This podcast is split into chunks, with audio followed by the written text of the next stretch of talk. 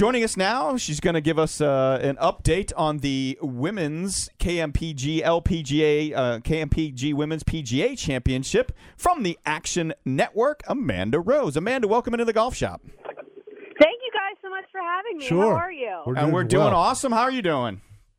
I'm good. It's just another day. I get to watch some good golf, so I really can't complain.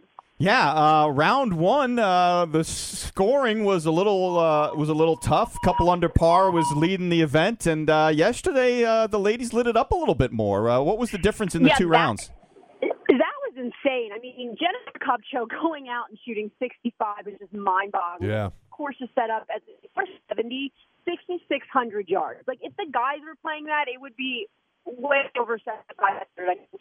I mean, it's it's a really long course. The greens are brutal. The rough is thick. So uh, seeing her come in with 65 and then Danielle Kang two consecutive rounds under par. I mean that has to be some of the most incredible golf this week.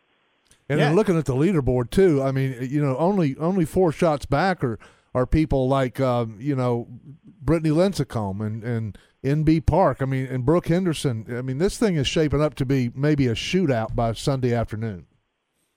Yeah, absolutely. I mean, it, it really is just a testament to how good these players Yeah, are. Like it- even it if is. Brittany, you know, Lincicome isn't in her best form Right. at the moment, it's it's that long term form that we see in the best players in the world that they can come to a course that's incredibly difficult. That other players, even if they're in great form, they might not have quite the skill to overcome the course. So you see people like Brooke Henderson, like Brittany Lincicome, and they they really are such a testament to how incredibly tough this course is. That the best players in the world are are the ones at the top of the leaderboard. Yeah. Yeah, and uh, it looks like starting out this morning that there are a few under par and a lot over par. Um, what's this? What's it looking like for today? Are we going to kind of gravitate back towards round one? You know, that's a great question. We might, um, as of right now, the wind is down. It's actually a bit muggy. Like it was more chilly and windy the last few mornings. Right now, it's about 61 degrees and a bit balmy. So, conditions you would think are more ideal than they have been the last few mornings. But it'll be interesting to see, especially the afternoon groups. I mean, I think pin locations are definitely going to play a factor, but I don't want to commit to saying that today is going to be like an over par day for a lot of people because I, I feel like scoring conditions should be more ideal. But I, I think as soon as we see the leaders go off in about 20 minutes, um, as they get their rounds underway, it'll it'll it'll tell us more about how the course is playing. Sure. Yeah, and you know, as we as we head over the weekend, I mean, who's kind of the odds-on favorite? I mean, we've seen obviously 2020 has been the year of just odd things because you know we we had somebody that was uh, playing on the Symetra Tour win the Open Championship. So uh, you know, and Sophia Popov. I mean, what are we looking at from an odds perspective? Because we do have a really good board. Are we going to kind of get chalk in this one, or are we going to have somebody else sneak in there and kind of be the unknown that comes away with the trophy? You know, it wouldn't shock me to see either um, Danielle Kang or Brooke Henderson kind of pull away today and tomorrow. They both, I believe, were um, either 13 to 1 or 14 to 1 going into the week. Um, since the start of round one, all the legal book odds have kind of disappeared, so I can't really talk to any illegal odds. Um, but you know, going into the week, uh, Kang and, and Henderson were both very similar in the odds and, and, and just in their play recently. So I wouldn't be surprised to see those two pull away based on where they are in the leaderboard. But we could also see someone like a Jennifer Kupcho, like being that I guess last year was her rookie season because she did get a lot of starts and and this is her first full year on tour and she just destroyed Augusta National. I mean, so have her go out and play a course like an Aronimink is going to be such an interesting thing to watch over the weekend because I think she might be the long shot that could win. But then you also have Danielle Kang and Brooke Henderson, who, like I said, were like third and fourth, uh, second and third in in in in the in the number in the books uh, going into this week. So it should be really interesting to see how it plays Yeah, out the not- next few days. Not to mention Lydia Ko, who's only two shots back. She's on her way Yes, back to playing really good golf. So Yeah, I, yeah, she she was great. I was watching her um, practicing with Sean Foley earlier in the week, and she just has such a great attitude. Everything she does is a smile, and I just I love watching her. Yeah, and speaking because Maddie brings up Lydia and we've seen her struggles. Uh, You know, I'm I'm kind of almost getting to the point where I'm putting Lexi Thompson into that category of Yep. Lydia Ko, where we've fallen Yeah. off the map, and it's taking us a while, and, and we're waiting for this comeback, and we're not seeing it. Uh, do you have any insight as to what's kind of holding Lexi back right now?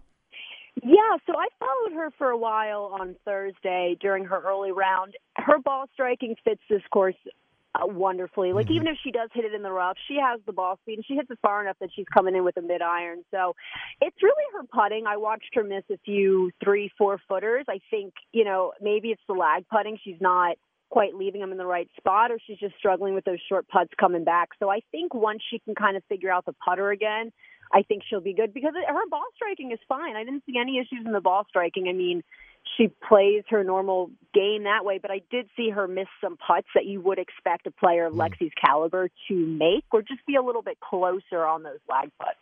And and what's the update on uh, on Nelly Korda? I mean, I've been waiting for Nelly to um, kind of start winning in a. You know, I think if Nelly wins one, the floodgates going to open. Uh, she had to withdraw this week. Yeah, that was I was pretty surprised about that because I mean we just we had such high hopes for her going into the week being the outright favorite and getting to play a course like Aronimink um, that you would think would really suit her game. So I, I really hope like in you know we, she still has some tournaments coming up and you know the women's U.S. Open in December. So I think if she can get a win between now and then or just start playing some better golf, I think she'll be in a great spot going into the final major of the season. Again, uh, Amanda Rose from the Action Network joining us, and uh, you know, you bring up the Women's U.S. Open. Um, are are you expecting some wild weather like we are? I mean, we were we compared what we thought, you know, the Masters in Augusta, Georgia in in November, and then the Women's Open in Houston in December. Which which one could have more? I don't know Raw, from a, from a yeah, fan's yeah. perspective, more fun weather to watch.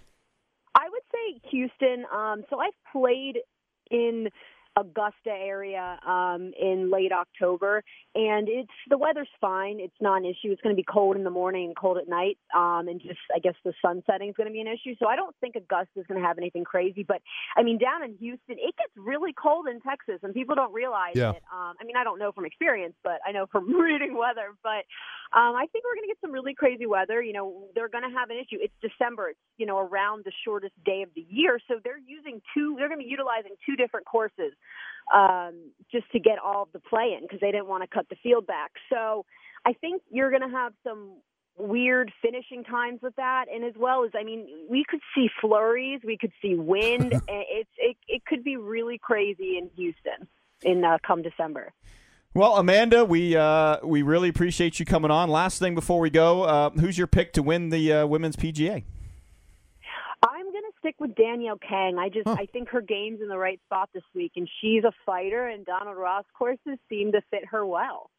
All right. Well, thanks for joining us. Have a great weekend watching the golf. Thank you guys so much. Thanks, Have Amanda. Okay. Bye. Thanks.